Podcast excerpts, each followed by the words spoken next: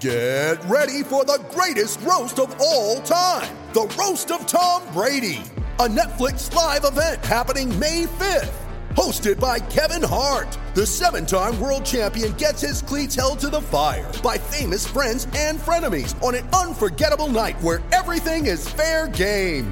Tune in on May 5th at 5 p.m. Pacific time for The Roast of Tom Brady. Live only on Netflix.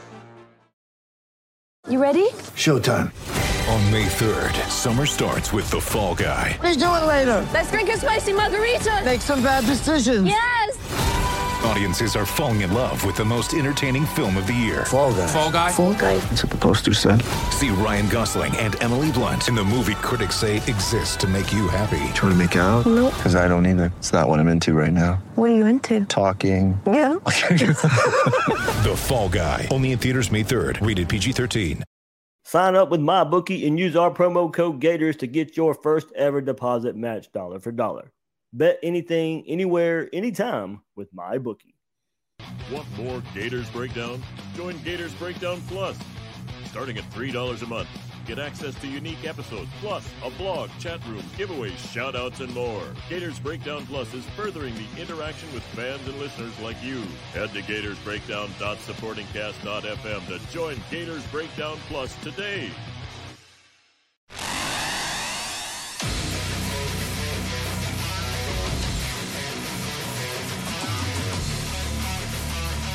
Gators Breakdown, because there's never a dull moment in Gator Nation. The Gators Breakdown podcast is ready to go. I'm your host, David Waters, and you can find me on Twitter at GatorDave_SEC. Here we are, Monday night edition, live on YouTube, podcast version out there, available later. Joining me for this episode, of course, is Will Miles, as he does every Monday night. Find him at his site, readandreaction.com, on YouTube at Read and Reaction, and you can find him on Twitter at Will Miles SEC. Will, here we are, 6 games in, halfway through the season. Gators sit at 4-2 after a 42-0 victory over Vanderbilt. I've used it, you've used it. Inconsistent, man, seems about to be the best word. Yeah, I mean, you know, you look at it, even Mullen said it today during his press conference. Like, you know, you look at the first 5 drives, 2 touchdowns, and we stopped them, and then nothing. And then you come out of the second half, and, you know, you look at the first 5 or 6 drives, 3 touchdowns for Florida, an interception, a couple of 3-and-outs for Vanderbilt. All of a sudden, you got 35 points in those, and then 7 the rest of the game. So he's like, you know, we basically outplayed them for a quarter. And the other 3, not so much. Like, yeah, it sounds about right based on the way it felt watching that game. And then you look up at the end of the game, and it's 42-0. And I had a Florida State beat writer afterwards retweet one of my tweets and say, oh, my. It's something along the lines of, oh, my, to be able to take for granted a 42-0 win. I'm like, you know, that does sort of put things in perspective. Yeah. You know, that our goals are bigger than just competing, that our goals are associated with winning championships, and that there are other schools in the state that do not have those goals right now. And so, you know, for all of the warts for this team, all of the inconsistencies for this team, could be worse. That's for sure. It can be worse. Going along with that, you got Miami losing their starting quarterback. It comes out today. De'Aaron King will miss the rest of the season as well. So, Florida State, a little bit of bounce back. 2 straight wins now over Syracuse, North Carolina. Small arrow trending up, I guess, for those guys. But, you know, Syracuse, yeah, okay, whatever. North Carolina, preseason hype a little bit there. Not living up to the expectation, especially now after getting beat by FSU. So North Carolina floundering a bit, the in-state school down south, Miami losing their starting quarterback. So, look, plenty of time. Those 2 teams they will have to play each other, Florida State at the end of the year as well. But in-state it is Florida with the only real threat of doing much this year when you compare the 3 schools. But then look around the SEC as well, Will. And man, what a weekend the SEC. You had the exciting game of Ole Miss and Arkansas at the same time as Florida Vandy, so you could catch the end of that game after Florida Vanderbilt went final. And then if you stayed up late, watched it, you got the nightcap of Texas A&M knocking down Alabama at home, and kind of shifts the college football world just a little bit more. First of all, just the number 1 team in the country goes down. Second of all, it's Alabama. Their first trip on the road this year in that big-time environment was here in Gainesville at the Swamp, and Florida almost did what Texas A&M was able to do Saturday night versus Alabama. Yeah, you know, it's interesting. It does make you sort of question, right? Is Alabama really all that great, or did they just sort of get caught in a situation where they're on the road? Obviously, they've struggled now in two big-time environments on the road both times. You know, once they lose by field goal, once they win by two. Obviously, we would have liked to have had those things swapped in terms of when they lost and when they won. Yeah. But at the same time, I think most people thought that the experience in the Swamp was going to carry over and that they were going to come out and they were going to be much better against A&M. The reality is in that first half, they were pretty bad against A&M. And in fact, A&M pretty much dominated the first half, and then Alabama absolutely dominated the second, and came down to, I think, some questionable coaching calls by Nick Saban, not calling timeouts at the end of the first half, sort of, you know, imitating Dan Mullen from the week before against Kentucky. And then, you know, some field goals when they got in the red zone to pull it to within, you know, to pull it to within what, four, and then to pull it to within one, and then finally get the touchdown, the 2-point conversion to go up 7. And then all of a sudden A&M just flipped the switch. So, and you're missing the one, you know, the Red River rivalry was also awesome. Oh, man, Saturday that was too. I was in the press box watching. You had Alabama, I keep saying Alabama, the Ole Miss Arkansas game right there at noon, and you had that Red River rivalry too. And I was like, for what we got the 42-0 victory there in the Swamp, it was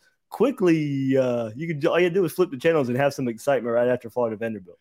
Yeah, well, you can tell we were playing Vanderbilt because we're talking about other games that were going on during the Florida game.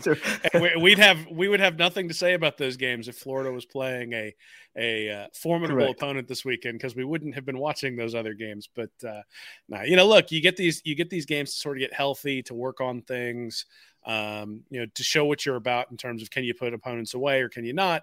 And I think we learned a lot. And I think some of it is good, and I think some of it is bad. And, you know, it's one of those things where I think coming out of that Vanderbilt game, especially the Kentucky game too, but especially coming out of the Vanderbilt game, I think we can reset some of our expectations in terms of what we expect from the team, what we expect from the offense, and quite honestly, what we expect from the defense as well.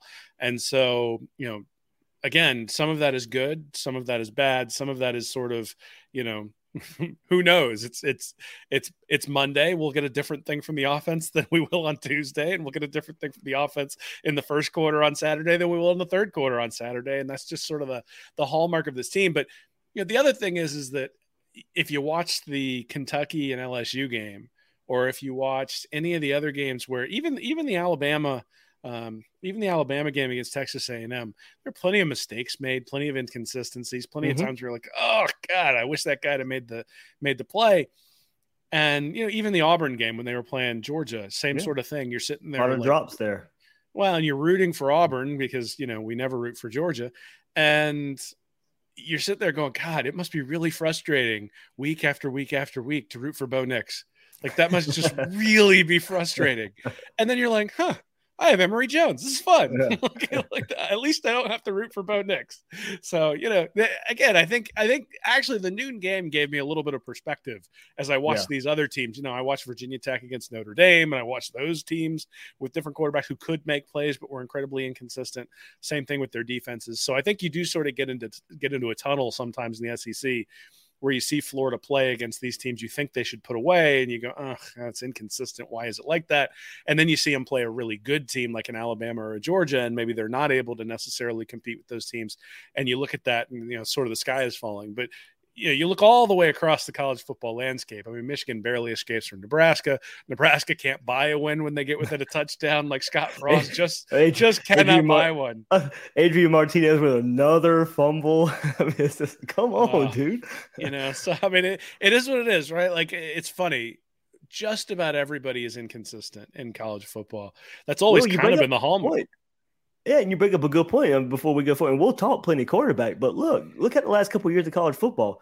You don't have a Joe Burrow out there. You don't have a Mac Jones. You don't have a Kyle Trask. Those three quarterbacks that lit up the scoreboard the last 2 years, you're not seeing that across college football. I mean, Georgia's the number 1 team in the country right now, but they're not getting that quarterback play. It's based off of an awesome, great, elite defense right now. You know, there is no Joe Burrow, Mac Jones, Kyle Trask out there right now. Well, there is, but he's in Mississippi, and we thankfully don't have to play Ole Miss. And it gets overlooked because it is Ole Miss, and, you know, they're not competing for a national championship. I guess that's what I'll say. Teams that can win a national championship. There's not that style of quarterback. Yeah, well, you know, but you did get one loss from Alabama. If you get another one, maybe Ole Miss can sneak in there. I am. It's not over. You're right. This season's been crazy enough as it is, so I guess absolutely. I shouldn't shove them away just yet. You know, we'll see. I mean, all we need is two losses from Georgia and Kentucky, and we're right back in it, man. So, you know, look, I think we all know that most of the goals for Florida are sort of not out in front of them, right? I mean, they're going to need an awful lot of help to accomplish those goals, and they're going to have to get a lot better to accomplish those goals too. But you're absolutely correct in that, you know, everybody thinks about Georgia and Alabama as being head and shoulders above everyone else. I think Stetson Bennett's been a lot better this year. Oh, yeah. Especially when I've been able to watch him, I think he's been better, but made better decisions. I think even last year before he got hurt against Florida, I think that did change the dynamic of that game a little bit. At the same time, if you tell me that Georgia's got Stetson Bennett leading them to a national championship or leading them, you know, and that's their ticket to a national championship, I think before the season I would have taken that. Right. I would have taken that in the Florida game. Right. If, hey, JT Daniels is going to be hurt and Florida gets Stetson Bennett in the cocktail party, do you think you have a good shot? I think we would have said we have a pretty good shot. And that's something that I do think we saw from Florida, even against Vanderbilt, right? Like Florida at its best, I think can run on and score on anybody, but Florida at its average can't score on Vanderbilt. And that's sort of the thing, is that they've got to be running in top gear the entire time in order to really be that elite kind of team that's going to be able to compete. The question is, can they do that for four quarters? Mullen even said it during his press conference today, is that, you know, it's hard to stay that intense, that focused for 3.5 hours, you know, but that's one of the reasons why you want all the recruiting, all the depth, all that sort of stuff. So that when someone does sort of let up a little bit on the intensity, hey, we got two guys back here who are just as good. We're going to put them in the game until you get intense again. And, you know, you can sort of rotate those guys in. Absolutely, absolutely. So plenty of to talk about here on this episode of Gators Breakdown. We'll get into all the quarterback talk from Dan Mullen today in his press conference. Also, take a look at the run game just a little bit. Of course, had that starting just looking at SEC play. We know what happened in the first couple games, but looking at SEC play, we'll take a look at the run game. Much better. Alabama, Tennessee, not quite as good versus Kentucky and Vanderbilt. We'll just take a look at some quick numbers there and, you know, try and piece together some things there. Also, before we wrap it up, a little quick hitter, of course, Elijah Blades now dismissed from the Florida Gator program. So that's what we'll wrap it up there with. But there's your outline for this episode. And if you missed it last week, of course, announcement there, Gators Breakdown, the Gator Collective, teaming up, pairing up here. Of course, you know, it's your chance to commit to Florida Gator student athletes out there. Commit to the Gator Collective, create opportunities for student athletes to earn compensation for their name, image, and likeness. You want to help the Gators on the recruiting trail? This can do that. It can help that in so many ways. Their potential student athletes will see that. They'll react and see just what we have going on at the Gator Collective. The link is in the description there. You can start helping future student athletes, current student athletes there with the Gator Collective. A lot of content out there. Most recent interview there with Ethan White and his mom. Of course, really good content interview there. Shannon Snell leading that one. Our friend Neil Blackman with Rashad Torrence later on this week as well. So some good stuff out there that you can get from the Gator Collective, as I said. Find the link in the description. You can get the access there. Will, here we go. Dan Mullen. Meeting with the media here on Monday. Let's get into what he says about quarterback Emory Jones. And here he says, you know, the biggest improvement Emory Jones has made is his comfort within his decision-making on game day, distributing the ball, being comfortable in the pocket, and the speed in which he makes the reads. The biggest area he has grown is his preparation within the game week. He's really taken it to another level each week. When you go through spring and fall camp, you see a lot of similar looks against the same defense week in and week out, and you get comfortable with those things. Once you get into game week, that's when the variations come. So early in the season, Dan Mullen said Emory thought he was comfortable and that he felt comfortable and ready to go play the game, but wasn't as comfortable within the variations and what the defenses were throwing at him, how they'd affect the offense. You've seen his approach change so far, and he's grown more confident in that change. Said he's will for more of the physical aspect of it. He says he's early on some throws, late on some throws, on time on some throws. A lot of it comes down to processing everything. He has to go through all the pre-snap coverage reads, post-snap coverage reads, go through his progressions, get the ball out, etc. The more you do it, the better you get at it through the years.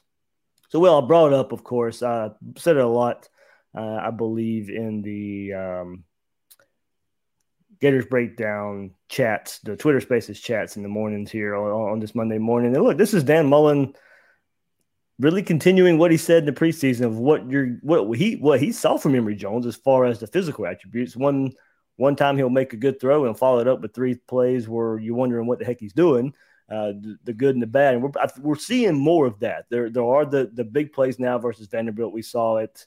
Luckily, we saw it. The reads were there. The throws, sometimes there, sometimes not there. Big plays still happen because the opportunities were taken advantage of. But there was Dan Mullen's kind of summary of how he would assess Emory Jones right now through 6 games of this Gator season. Yeah, I mean, it's interesting. When you go look at him compared to Kyle Trask's first 5 starts, they're actually pretty close. Trask had a QB rating of 156.5, but he had 15 touchdowns and 4 interceptions. Jones has a QB rating of 141.7. He's got 10 touchdowns and 7 interceptions, obviously 2 more on the ground. But if you put him at 15 and 4 touchdown to interceptions, just like Trask was, they'd have almost identical QB ratings. Now, the problem is that there's a big difference between 15 touchdowns and 4 interceptions and 10 touchdowns and 7 interceptions. And that's been the big thing, is that Jones has been really a turnover machine when it comes to Florida on the offensive side of the ball. I mean, they've turned the ball over at least once in every game that they've had thus far. And that's the thing I think that we need to see improve. You know, we can talk about deep shots. We can talk about reads. We can talk about all that stuff.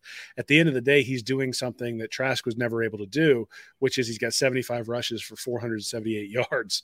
So he's averaging 6.4 yards per attempt. Yeah, he's averaging a little bit less to the air, 7.3 yards per attempt, but Trask was only at 8.1 through his first 5. And yeah, he did play against Georgia and he did play against LSU and Auburn. But, you know, I mean, Emory Jones has played against Alabama. Kentucky's a pretty decent team. Tennessee looks like they're better than maybe we gave him credit for. So, you know, a little bit easier competition. Definitely, I'm not saying that he's Kyle Trask, but I'm saying that when we look at what we evaluated with Trask, I mean, at the time we were in a desert of offense, right? It was like we'd gone through the McElwain and Muschamp years, and then you get Felipe Franks starting, and the team was really inconsistent with Franks at quarterback. And then when Trask came in, at least it was consistent. At least it seemed like it was consistent over and over and over, game to game to game.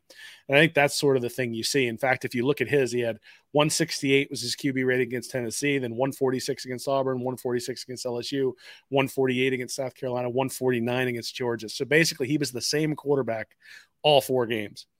The last 4 games, and even the Tennessee game, he was 202 for Towson, but okay, I don't think we can count that, right? So if you look at Emory Jones, 95.5 against FAU, 118 against USF, 115 against Alabama, 179 against Tennessee, 133 against Kentucky, and then 218 against Vanderbilt. And again, I think we could throw that one out. So he's been much more up and down for each of these different games. He had a great game against Tennessee. He had a bad game against Kentucky. And for Trask, we didn't see that, right? It was 145 for Auburn, LSU, South Carolina, and Georgia. And I think that's really where the difference comes in, is that there's just been more inconsistency game to game with Jones than there was with Trask. But when you look at their overall numbers, I actually think Emory Jones' season first six games in this first 6 games compared to Trask's first 6 games, I think it compares favorably. In fact, I think you could even say that Jones has been a better player, but the turnovers and the inconsistency make it feel like he's not, and it makes it feel like the offense is constantly sort of in danger of sputtering, because that might happen, because we just saw it happen in the last game or the last drive or the last quarter. Yeah, basically the only thing we were hitting Kyle Trask on was holding on to the ball too long and getting hit and fumbling. that was what we were, pointing out with Kyle Trask, saying, okay, well, the more reps he gets, and this is exactly what happened, the more reps he gets, he'll get the timing down, he'll take care of the ball better, and that's pretty much exactly what happened with Kyle Trask. So hopefully all these reps that keep adding up for Emory Jones, you see the kind of same progression there you saw with Kyle Trask. Let's move on to the other quarterback. Of course, can't not talk quarterbacks and not talk Anthony Richardson here. Dan Mullen was asked about him as well, and here's what he said about Anthony Richardson, is that he's still learning some of those pre-snap, post-snap things when he gets out there in the fourth quarter. Said it's not a short-term process. It's a year-long process to continue to get comfortable doing all the stuff that we ask him to do. The number of reps the player needs, getting comfortable and doing all that stuff, it's nothing or it's nothing you can teach in a day or two, is what Dan Mullen said. Richardson has done well working through those things as he improves and gets better. It takes a long time to learn. So, Will, here we go. Yeah, both quarterbacks. And would we have loved for Emory Jones to come in ready to go game one and put up stats galore from the first game of the season? And I know we see young quarterbacks come in all the time in college football and excel right away. But it's not cookie cutter, especially for Dan Mullen and his quarterbacks. I mean, he's going to have his way of doing things and his way of trusting the way he's done it, and he should. I think Emory Jones had a realization, kind of going with Dan Mullen said, he had a realization of what it takes to be a starting quarterback at Florida, and a starting quarterback under Dan Mullen here playing in the SEC. He's shown progress since then. We shouldn't shy away from that. There has been progress from game one to game six here from Emory Jones. May not be as fast as we had wanted it to be. And that can be an argument, especially since he's been around the program for 4 seasons, but I do think it's kind of clear now why he's the starting quarterback for Florida over Anthony Richardson a little bit. We got excited about what Richardson could bring to the table in those first couple games of this season, but he's not far enough along for Dan Mullen to be ready to throw him out there before he thinks he's really ready. We know Dan Mullen's reputation when it comes to that. He is not going to throw a quarterback out there before he thinks they're ready. Whether you or me or the whole fan base can sit there and think Anthony Richardson, if Dan Mullen doesn't think so, he's not going to throw him out there in that starting role, taking a whole lot of snaps out there role. That's just Dan Mullen's MO. We know that. We should not be surprised by that. And we know that about Dan Mullen for his reputation for quarterback play. And look, I think Anthony Richardson knows that too. He knows Dan Mullen's reputations for quarterbacks, developing quarterbacks. And from everything I can gather, from people I can talk to who's closer to the program than I am, Richardson knows that, and he accepts that. He knows where he's at and where he stands, and has no issue with where he's at on Florida's pecking order at the quarterback. So, look, we still got 6 games this season, Will. Both quarterbacks will play a role in this offense moving forward, and you can probably continue to see the good and bad side from both. Yeah, I mean, so there's a lot to unpack there in what you said. I think clearly I would hope Emory Jones is ahead of Anthony Richardson when it comes to the preparation. One of the things was a little bit disappointing, to be honest with you, for me, at least for the press conference today, was Mullen talking about how the preparation was a surprise to Emory Jones this year, how he had to buckle down after the first couple of games because he didn't realize what kind of preparation was going to be necessary. Well, he just watched a guy who didn't start since high school jump in and take the reins, and clearly Trask had been preparing like the starting quarterback the entire time he was there, because the minute he jumped in, there wasn't a drop off, but it was the offense took a step forward. And so I do think that's a little bit of a backhanded compliment, maybe, when you say, oh yeah, first couple of games taught him he needs to pay attention and study film more studiously during the week. Emory has said that himself too. So how you're thinking is, I've thought that to myself a little bit as well. I'm just sitting there going, you watched the backup quarterback in 2019 and you didn't win the job, right? Because that guy ostensibly prepared more than you did. Because let's be honest, Mullen would have loved to have given the job to Emory Jones if Emory Jones was a better player. But he gave it to Kyle Trask because Trask prepared, and Trask obviously was a really good player and was able to take the reins. Now, with all that said, I think Emory Jones, like you said, has gotten better consistently game after game after game. The thing, though, that I would push back on is the idea that Anthony Richardson has all this time, all this learning that he needs to do and all that sort of stuff. I mean, here's the deal. I went back and I looked at explosive plays. Florida's got 35 20-plus yard plays. Emory Jones has over 250 touches, 18 explosives that could be attributed to him. So 1 explosive every 12.8 plays. Anthony Richardson has 39 total touches, 8 explosives that can be attributed to him. So 4.9 touches for every explosive play, and they're giving him 9.8 touches per game. So, yes, he threw an interception in the last game that was bad, right? That ball needs to get thrown away, or he needs to just run with it or whatever. Yes, he had a drive that stalled, but let's be honest, the drive stalled because of an illegal formation on a 3rd and 2 that he converted on a running play, right? And then all of a sudden it's 3rd and 7. And Jacob Copeland, the play before, not getting the 1 yard he needed to get. Well, that too. So I look at it and I go, okay, he's getting limited opportunities. He didn't get a whole lot of help from his teammates. And, he didn't bust an 80-yard run. Well, nobody busts an 80-yard run every time they touch the ball. That's one of the things that made it so impressive, that he seemed to have that magical ability to bust an 80-yard play at any point. He's still by far the most explosive player on the team. And even with a hamstring, it's not 100%. I think he's the most explosive player on the team. And the fact that they're only giving him 10 touches a game, I think actually the fact that they're giving him 10 touches a game says something about how explosive he is, because otherwise I think they'd bury him on the depth chart if he was sort of a carbon copy of Emory Jones. I think they realize that he's special. Yeah. The issue that I have is that, you know, fans who see him overthrow a couple people, miss a read, throw a bad interception, then go, well, AR doesn't look any better than Emory. It's like, well, you're forgetting the first two games where Florida scores maybe 24 points in those games without Anthony Richardson running nuts, you know, all over the field. And the reason those games were way out of hand is because AR was the guy who was turning in touchdowns the minute he touched the ball. I don't think he's that good, but I don't think he's as subdued as he's shown the last couple of games. I think it's a matter of he just hasn't gotten enough reps. If you give him 250 reps, I think you're going to get a lot of explosives. I think you get more than the 18 you got from Emory Jones, but I think you'll probably get a bunch of interceptions too.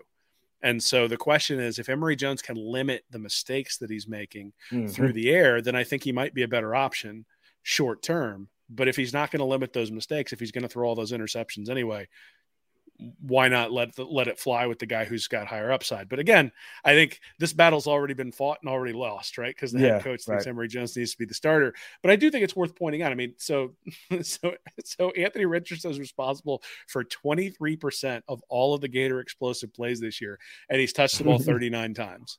And missed two complete games. And missed two complete games. So when you think the offense feels different when he's in there, you're right, it does, because they are much more explosive.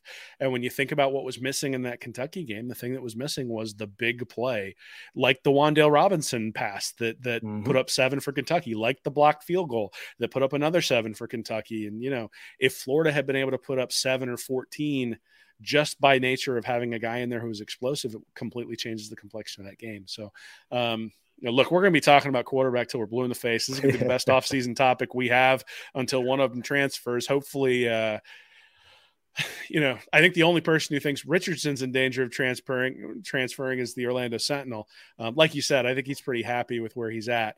I think he trusts Dan Mullen. I think Mullen has a track record to get somebody like him to the NFL.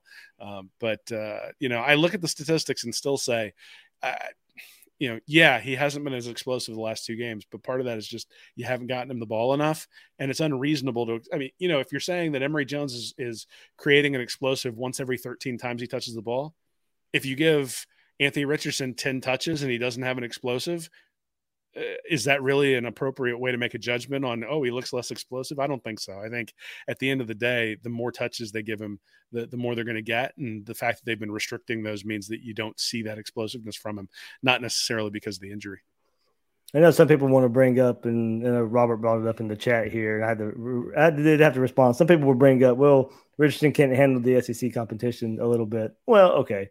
Kentucky's a good team. First game back. Okay. Maybe there's an excuse there. I'm sorry, Vanderbilt might be worse than USF and FAU. So I'm not going to throw the whole competition thing in there too much. Vandy is one of the worst teams in the country.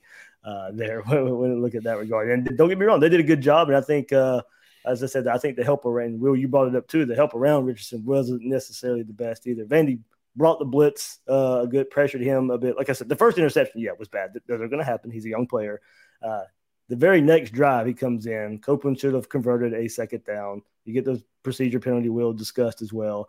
He didn't get a whole lot of help either. I'd still like to see more. I think we all like to see more. I think there's a place for Richardson on this team, but it is clear, I think we have to input what the coach is going to do here. And as Will said, that is pretty clear what the coach is going to do in his approach to this Gator quarterback situation. Well, look, man, Florida's 2-2 in SEC play, and two of those games Anthony Richardson didn't start or even really play in at all. So I'm not ready to anoint anybody as ready for SEC play when you're 2-2 in the conference, right? Because Florida 2-2 isn't good enough for Florida in this conference. 3-1 is still going to have some people ornery, you know. And at the end of the day, all your goals for the season have basically gone away. And I think we both can, you know, I think. if Anthony Richardson plays in that Alabama game the way he'd played in the first couple of games, or at least was that kind of threat, Florida might pull that game out. I think if he plays in the Kentucky game and they give him more touches in that Kentucky game, I think Florida has a real opportunity to win that one too. You got to use the weapons. Stuck you man after the face mask penalty to Emory Jones. That stuck you man and said, "All right, you run the ball four straight times. If they stop us, give them credit." Now you sound like Denny Thompson, but look, I mean, they have struggled so much in the red zone. In all of the games where they've lost, they've settled for field goals they shouldn't have. They haven't been able to convert third and ones. Not all of that is on Emory Jones. In fact, I think Emory Jones is actually a pretty good short yardage runner. At the same time, they've struggled enough in the red zone, and the pass has not been a big enough threat in the red zone that, I think there are opportunities. I always used to think about this with the Jets when they brought in Tim Tebow and Mark Sanchez was there and bristling about Tebow being there in camp. And it just never made sense to me that they brought him in, they dealt with the circus. And then when it came to 4th and 1, they were like, well, we're going to let Sanchez drop back and throw it. It's like, no, the reason you have Tebow there is so that he can get that 4th and 1 for you. Otherwise you don't need him there. And I think that's one of the things that hopefully we see going forward a little bit is if you're going to switch guys in and out, it should make a little bit more sense than just giving the guy the third drive and then the third drive of the second half. Instead, situationally, right? If you can only teach him a few plays, teach him the plays where it's useful for you to use, right? When you come in against Georgia, coming off the bye week, you're going to have a package of plays. There are going to be times where you think you have the opportunity to take advantage of something. You know what he does well. Have him come in for that play, that situation, that particular instance, rather than saying, well, I'm going to give you a drive. And that's the same criticism I think people have had for Mullen, the way he's used his quarterbacks for an extended period of time, right? I mean, I think that LSU game a couple of years ago with Joe Burrow, there was a drive where Emory Jones came in and they gave it to him on the 20, and it was a 3-and-out for Florida. They kicked it back to LSU. I think Kyle Trask was playing pretty good at the time. Well, I think Florida was even up by a touchdown at the time, and then Burrow just drove him right back down the field and put him ahead. So, obviously the putting a guy in for the entire drive is the way Mullen likes to do things, which is how you don't get Anthony Richardson in there for 1st and goal from the 5 or whatever it was after that face mask. But I think we'd all like to see a little bit more creativity in terms of bringing in a guy who's that explosive and has shown to be that explosive so far. All right. We got some more offensive stuff to look at too. We'll get to the run game a little bit and the difference between the first 2 SEC games and the last 2 SEC games. But before we do, where you're betting at is just as important as who you're betting on. And that's why I always tell people to put your money down at MyBookie. The Arizona Cardinals have come out to a hot start. The Chiefs have as many losses as they did last year. And with all the overs hitting in the dying seconds of games, there's never been a better time to get in on the action. Thankfully, MyBookie's lock of the season has returned. If you're an NHL fan, you get Las Vegas, Seattle, NHL opening night. And when either team scores in the game, you win. MyBookie is lowering the over-under on the total goals scored in the Kraken versus Golden Knights opening day game to half goals. The moment either team lights the lamp, you win. Take the easy win, pat yourself on the back, and use your winnings towards your NFL picks for Week 6, which includes a battle between 2 potential Super Bowl contenders when the Cardinals meet the Browns. Don't miss out on the winning season. Head to MyBookie, use our promo code Gators, and you'll get your first deposit doubled. That's promo code Gators, so you can double your funds to double your winnings.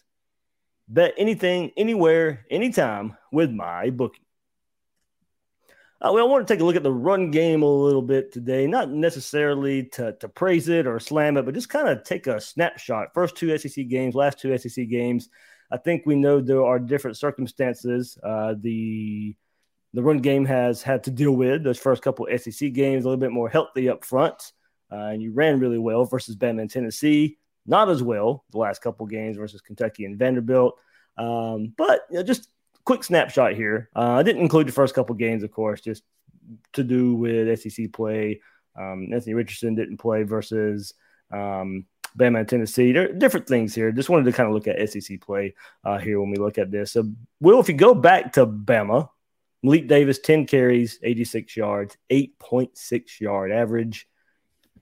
He had a 26-yard long run, 1 touchdown. Emory Jones, 19 carries versus Bama, 77 yards. He had 4.1. But then, as I said, you had Malik Davis with 8.6. You had another running back, Naquan Wright, 7 carries, 8.3 yards a carry, 58 yards. Dameon Pierce, 7 carries, 24 yards, but he did have the 2 touchdowns. So in that game versus Bama, Florida, 43 carries, and I'm including Davis, Jones, Wright, and Pierce. That's kind of I'm going to include those guys there in the first two. I'll throw Anthony Richardson in the last two. But versus Bama, 43 carries, 245 yards, 5.7 yards a carry for Davis, Jones, Wright, and Pierce. Moved to Tennessee the next week. Emory Jones, 15 carries. He led the way versus Tennessee. He had 19 carries versus Alabama, 15 carries versus Tennessee. 144 yards on the ground for Emory Jones, 9.6 yard average, had a 49 yard run versus Tennessee as well. Dameon Pierce, 8 carries, 62 yards, 7.8 yards a carry versus Tennessee, 9.6 for Emory, 7.8 for Dameon Pierce. Well, this is probably the most well-rounded one so far, Will, in the SEC. Malik Davis, 10 carries, 45 yards, 4.5 yards a carry. Naquan Wright, 7 carries, 32 yards, 4.6 yards a carry. Against Tennessee, the Gators, 40 carries, 283 yards, 7.1 yards a carry. So then it changes a little bit. You had those two successful games at the beginning of the SEC. Kentucky, Emory Jones leads the way again, second straight week. Tennessee, Kentucky leads in carries here. 13 carries, 63 yards, 4.8 yards. Dameon Pierce, 8 carries, 54 yards, 6.8. We did want him to get more carries versus Kentucky, almost 7 yards a carry for Dameon Pierce. Anthony Richardson comes back. Add him to the mix. 5 carries, 25 yards, 5 yards a carry versus Kentucky. But, Will, here's the difference. Malik Davis, 8 carries, 22 yards, 2.8 yards a carry. Naquan Wright, 5 carries, 7 yards, 1.4 yards a carry. Only one running back really with some success versus Kentucky.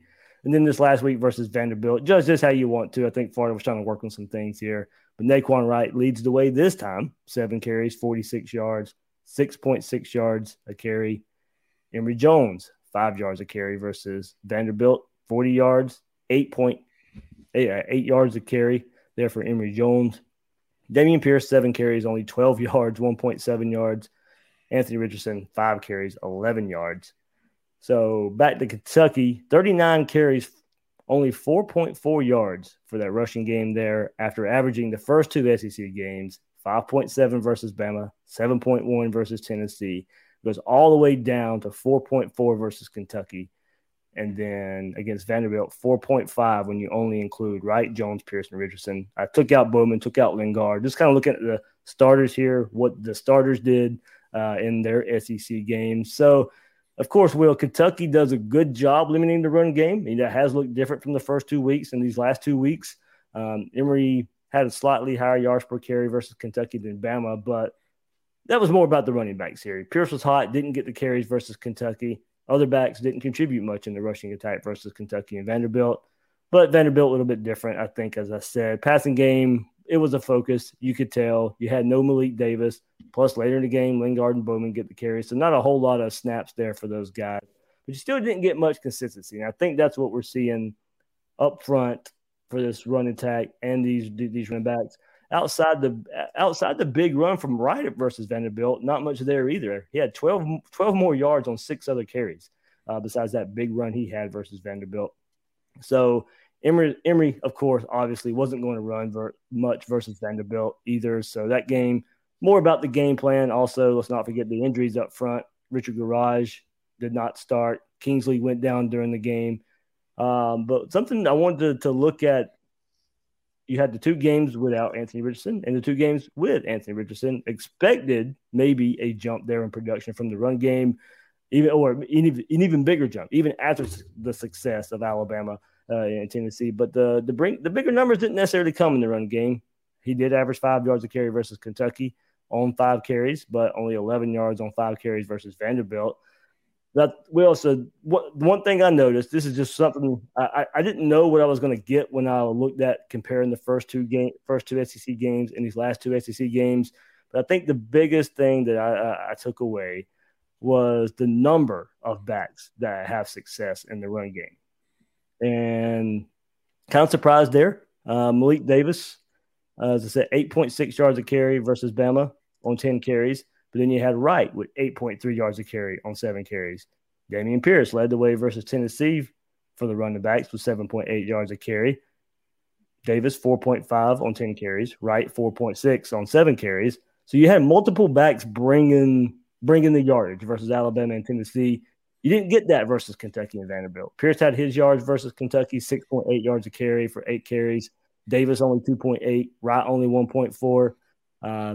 Then versus Vandy, Wright had 7 carries, 6.6 yard average. Pierce only 1.7 on 7 carries with no Malik Davis versus the Commodores. So I think you take a look at that, Will, and you know, Pierce's numbers were a little taken aback because he's getting goal line carries. So his average is going to go a little bit down there versus Vanderbilt. But I think the biggest thing I took away was when the run game was working, and I'm sitting there spouting the yards per carries, it was more than one running back being able to hit the yards. But versus Kentucky and Vanderbilt, it's been limited to pretty much one running back. Yeah, I mean, look, I mean, they like rotating guys in. I think sometimes that ends up being a good thing, especially long-term in an SEC schedule. But I think short-term, you do sacrifice something when you take somebody out who's feeling strong and playing well on a particular day. And, you know, that's happened a few times where Pierce was the guy that you thought they should probably stick with, but they brought in Malik Davis, or Malik Davis was the guy you thought they should have kept out there, but they bring in Naquan Wright. I think when you look at the overall statistics for those guys, you know, 5.7 for Malik Davis, 5.8 for Dameon Pierce, 5.1 for Naquan Wright. I think that's real. I think Naquan Wright, when he doesn't get ahead of steam, he's unbelievable when you get him in the open field, but behind an offensive line that isn't necessarily opening up holes, he's somebody who can get dropped for a 1-yard gain or a loss. He's not necessarily going to break through. Dameon Pierce, I think, is a little bit different. And so if the offensive line is struggling, I think Pierce gives you an advantage.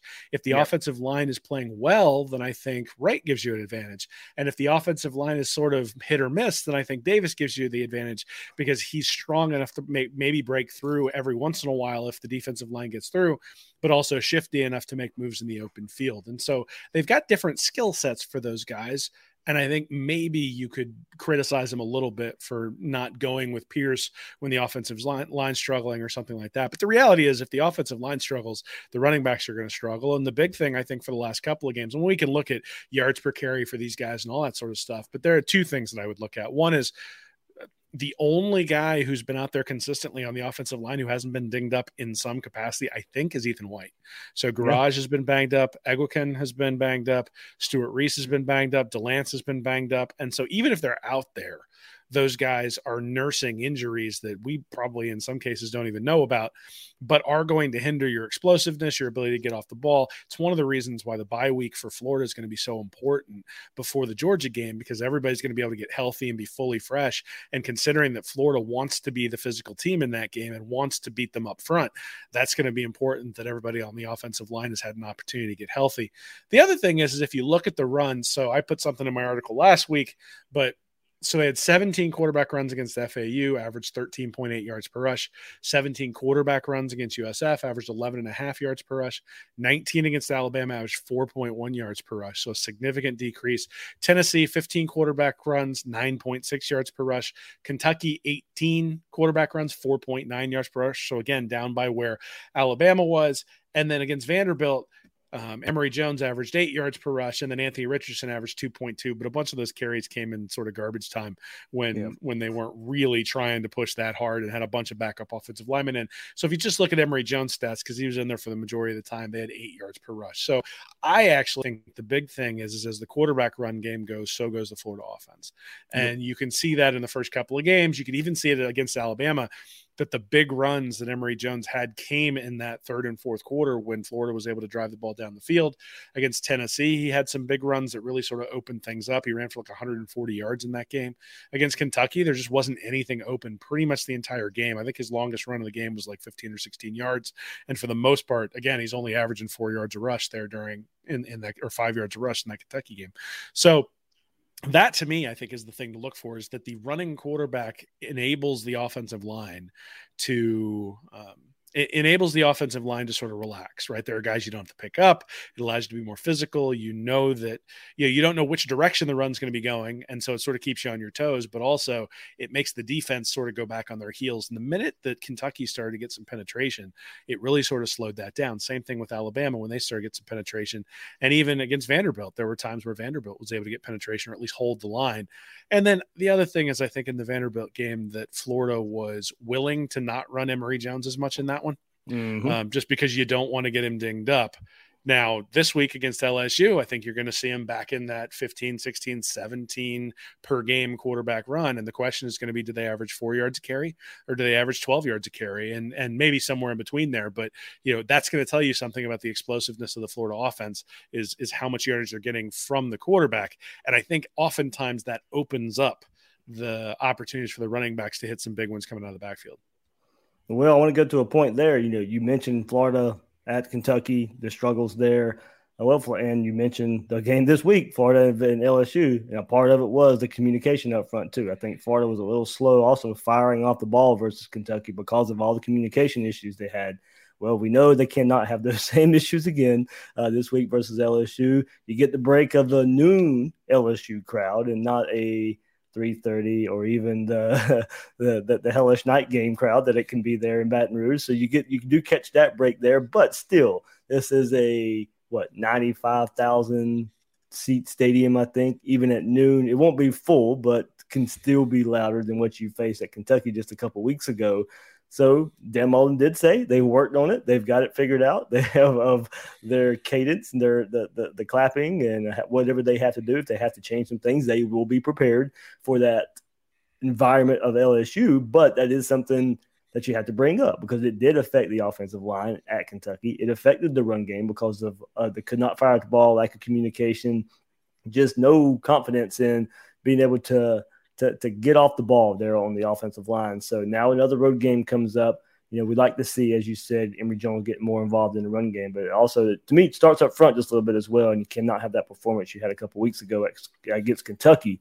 Look, and it takes some pressure off the passing game. And I think if, you know, we're going to see Emory Jones take a lot of those shots that we saw versus Vanderbilt. Play action was involved in a lot of that. That's going to work even better against better teams. If the run game's working, that starts up front as well. So, of course, it's a chain reaction. I think we'll want to see a lot of play action there as the competition ramps up for Emory Jones and this passing attack for this Gator offense. But, Will, as you said, it kind of goes to our next. You started it. I was going to go what up there as well with the injuries. Richard Gouraige, of course, being out this past week, that had an effect. This offensive line been battling injuries pretty much all year long. And then it extended to Malik Davis this past game as well. Dan Mullen did say you get those guys back on offense this week, Malik Davis and Richard Gouraige. Those guys will be back. He did not mention any new injuries there, so I know Kingsley went down as against Vanderbilt. Mullen did not bring him up today in the press conference. Hopefully he's okay, ready to go. The big one, Elam back on defense. He's pretty good to go there. You can go back and listen to the Vanderbilt review for the prognosis there. But emergency use only versus Vanderbilt is what Dan Mullen said. He didn't feel comfortable, so he held him out one more time. Didn't mention and shed some light on Brenton Cox, Will. I don't know if you caught this in the press conference. Dan Mullen did say he was injured last week in practice. He played anyway, played the first half. Florida gets up, no use to play him in the second half. Save him. Don't need to play the second half. We're going to win this game anyway. So since Florida was up big versus Vanderbilt, decided to save him as well. So looks like, Will, as far as, you know, there's going to be the normal bumps and bruises.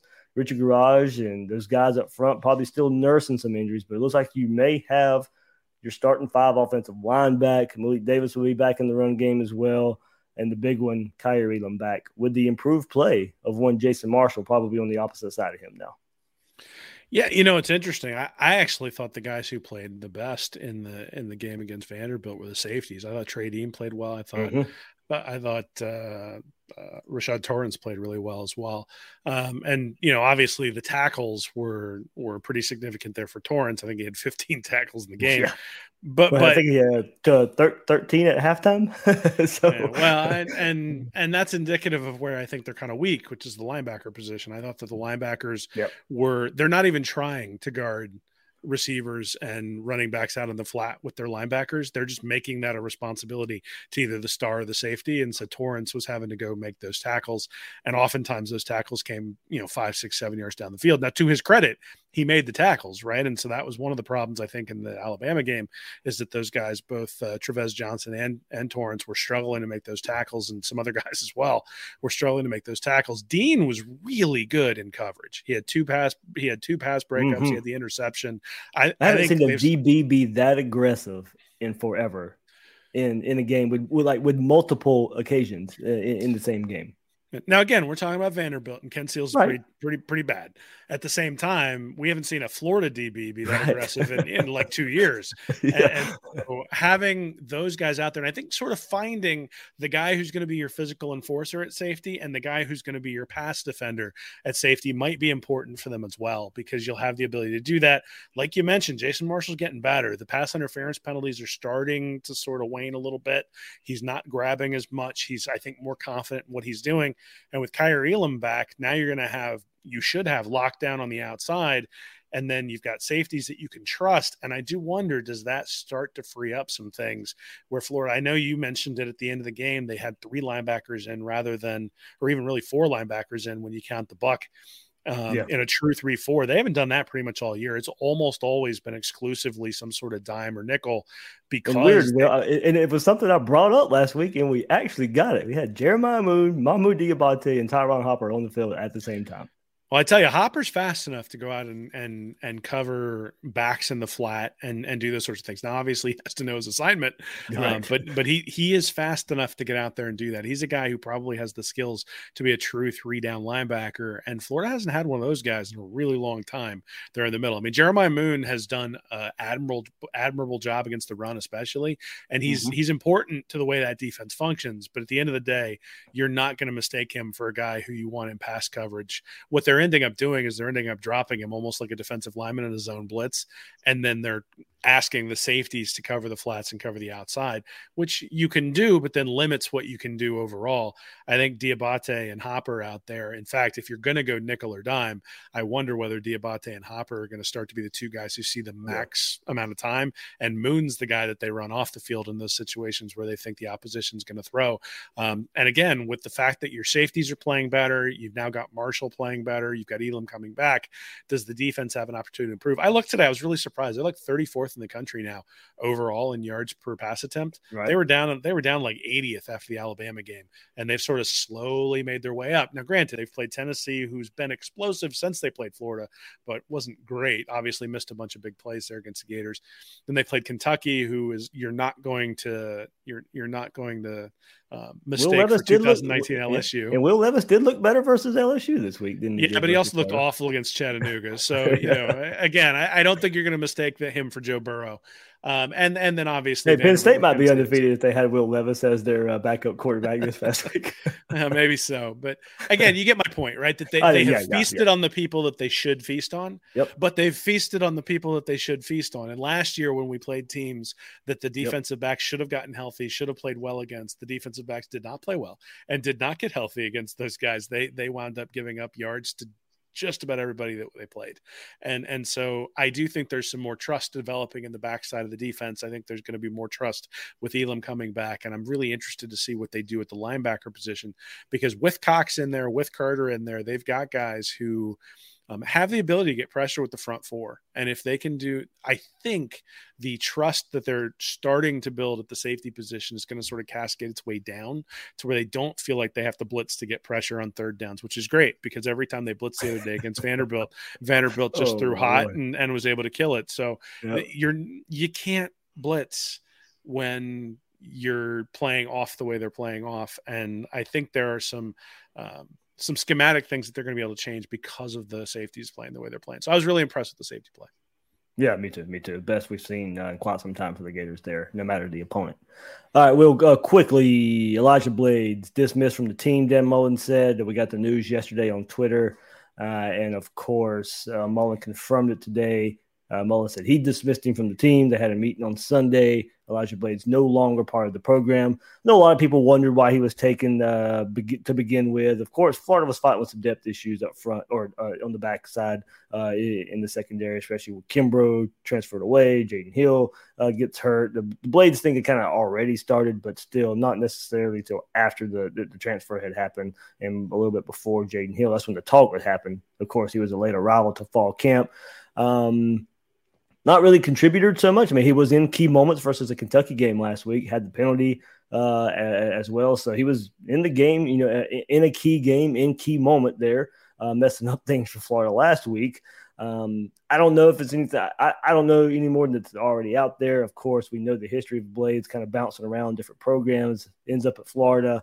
No, of course, it'd be overblown if we could sit here and say it's a huge loss. To me, the only way it's a loss now is if some more injuries happen on the back end. If Kyrie Elam continues to miss some games, if Helm or Marshall end up getting injured, you probably would have thrown Blades out there to take over for one of those guys. So that's pretty much it. It pretty much puts out there that the secondary, especially at cornerback, has to stay a little healthy now. And Perkins was talking to the media this evening. He could probably play some corner now. Florida needing to Tre'Von Johnson as well. You can shift some pieces around. Something not necessarily you don't want to have to do. So hopefully Elam, Marshall, Helm, those guys stay healthy, and you can keep them. You can keep other guys as backups there if needed, and also play them at the star position if need to as well. You don't want to have to be shuffling pieces this late into the season, I don't think, Will. So that's pretty much the only hit I think that back there in the secondary is if Florida does get hit with some more injuries. Yeah, though you wonder whether some of the younger guys maybe passed Blades on the depth chart based on some of the, you know, you mentioned the penalty, and obviously he's been out there a little bit, but Florida's seen what he can do and, you know, brought him in late. And if he's not really building trust with his teammates, then that's something, you know, we just talked about safeties and having to trust those guys and how that cascades down. And that's a big part of it. And, you know, hey, we wish him well, right? Go someplace and find yourself some playing time. And hopefully this is just a disagreement amongst management and the player. And, you know, the player decides to go someplace else as opposed to something that's more serious, that's causing a dismissal that we'll hear about that'll leak out over time. But, you know, I wish him well, hope he does a great job. And, you know, in the meantime, I think, you know, yes, immediately this is not an enormous loss. It becomes an enormous loss as you start to get injuries and problems like that. But again, I think there are guys like, you know, Ethan Pouncey can probably come in and play if you need to, as opposed to Blades. I don't know that there's nothing that we saw from him while he was out there on the field that suggests that he's going to be a difference maker, that he was just always a depth piece. And so if you've got young guys who are coming along who you want to give time out there instead of the guy who just came into the program a few months ago, I think it makes sense that for both sides to probably move on. All right. Well, one more thing, man, before we let you go, what will we learn versus LSU? You know, do style points matter? You got LSU dealing with some injuries. Look, of course, go win the game right now. You know, because they just go get the W, but do style points matter for a lot of the fan base out there? After the Kentucky game a couple weeks ago, Vanderbilt didn't do much to excite anybody. And look at what LSU is dealing with right now. Cornerback Derek Stingley was announced last week that he's likely done for the season. Safety Major Burns missed last week. He's going to miss this week too versus Florida. And now wide receiver Keyshawn Butte for LSU out. Their best pass catcher, their best defender, defensive end Ollie Gay will miss the game versus the Gators this week too. Both of those guys suffered injuries versus Kentucky. Butte and Gay did. So, Will, I mean, storyline very similar to last year. LSU's missing some pieces. They're going to play Florida, and Max Johnson went into the swamp and beat the Gators. So here we go one more time. A year later, LSU dealing with some guys not playing. Questions about Edo or even more raised right now. Of course, last year off the heels of a national championship, but now LSU continuing the trend of not playing well under Ed Orgeron. Dan Mullen, as I said, kind of going back to a previous point, there's a plan for the cadence this week on the road, Mullen says. He's tons of options. He won't get into the specifics of it publicly, but there are some options and some changes. Quote, a lot of variations is what Dan Mullen said. So there we go. There's a storyline. But what can we learn versus LSU, and do style points matter?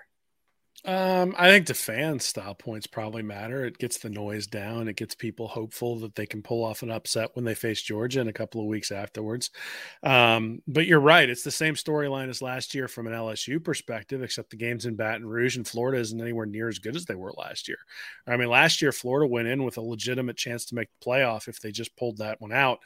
Granted, you had to have what was it? Valentino today said it was like a scene from a Michael Jackson Thriller video out there during the Super Bowl last year, where you couldn't see anything from the press box, and I'm sitting there struggling to see it on TV. So there was some special one part where I'm really glad they have TVs in the press box, because that was about the only way I was seeing anything.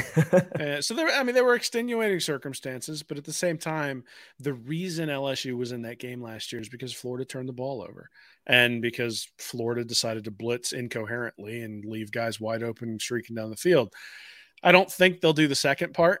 I think they're better on the back end. I think they're more disciplined on the back end. I don't think anybody will throw a shoe this year, so I think we could probably think that that's not going to happen. Now, at the same time, I think LSU's wounded. I think those guys – I think they believe in Orgeron, whether or not other people do or not.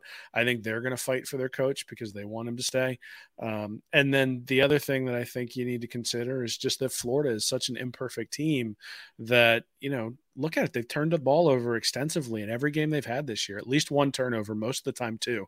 And if you turn the ball over twice and LSU doesn't turn it over at all, I'm not sure Florida's good enough to overcome a 2-0 turnover deficit, assuming that LSU comes out and plays hard. So, if LSU just sort of, gets down, you have an opportunity. If you jump out 14-0, I think LSU will fold. Yep. Right. Yep. But if you let them sit there and linger, and it's, 10-7 LSU at a halftime, I think they're going to get excited. I think their fans are going to get excited. And I think you're going to have a real dogfight on your hands. And this game is almost always within 3 points. So the fact that I think Florida's favored by 10 or something like that, I think, if I'm looking at it, I'm going, ooh, I don't know, a team that turns the ball over a ton with a lot of inconsistency at quarterback, injuries on the offensive line, going on the road at 11 a.m. start there out in Baton Rouge, Orgeron fighting for his job, like all those things. There's a scenario where Florida doesn't come out of this with a win, and I think it's a reasonable thing to say that Florida maybe doesn't come out of it with a win. But obviously, I think we expect Florida to win, and that should be the expectation. Florida is the better team, but I would have said that last year too. And so I think just getting out with a win is the important part. And that's really sort of the story for the rest of the year. Just get out with a win. There've been a lot of one-score losses this year and last year for Florida, where clock management, timeout management, fourth down decisions, all that sort of stuff has been questionable when it comes to Dan Mullen. Make the right decisions, put your team in a place to be successful, go for fourth downs early, put your foot on the throat of LSU, and maybe you walk out of there with a 40-point win. But, I think if you were to look at the history of this rivalry, if you were to look at sort of what happens when these two teams face each other, it's almost always coming down to the wire. I think that should probably be the expectation. And then if Florida happens to win by 2 or 3 touchdowns, then we're just pleasantly surprised. All right.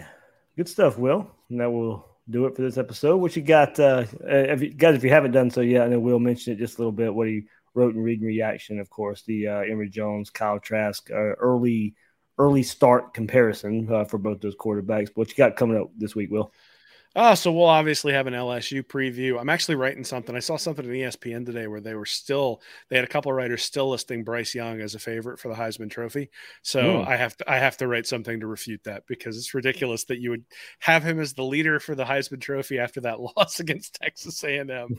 And then I didn't get a chance to push it last week, but you can see it on the video. I have a book out on Amazon. Oh, yes. It's called 1,980 Reasons to Root for the Georgia Bulldogs. And every page inside is blank. So it's a great gag gift for any of your friends who are from Georgia, who go to Georgia. If you're going to the cocktail party, go pick it up. You can get it on Amazon. Just search 1980 Reasons under the book section at Amazon. You'll find it right away. I'm the author on that one. And, it's if you want to pick fun at your Georgia friends, you might not have too much longer to do it. So make sure you do it now while you still can. And then, you can send them another copy if Georgia happens to trip up along the way this year. Yeah, we don't get into much NFL news here, Will, but if you're watching live on YouTube and missing it, John Gruden is out in Oakland or Las Vegas. So, I mean, even more stuff is coming out about that situation there. So yeah, everybody go read that. Don't want to really want to. I haven't got a chance to read it. I just know more came out. So that and an AP source has cited he is out. So the lesson, as always, is don't text and don't email. Call someone. If you want to say something that's really, really bad, make sure you call them, because it will. Will, don't share the DM between me and you. Do not share that DM. You know, I got some leverage over you there, buddy. Oh man, some fun had there. All right, that is Will Miles. You can find him at readandreaction.com, on YouTube at Read and Reaction, and his Twitter handle at WillMilesSEC. I'm the host of Gators Breakdown, David Waters. You can find me on Twitter at GatorDave_SEC. Guys and girls out there, thanks for listening to this episode of Gators Breakdown.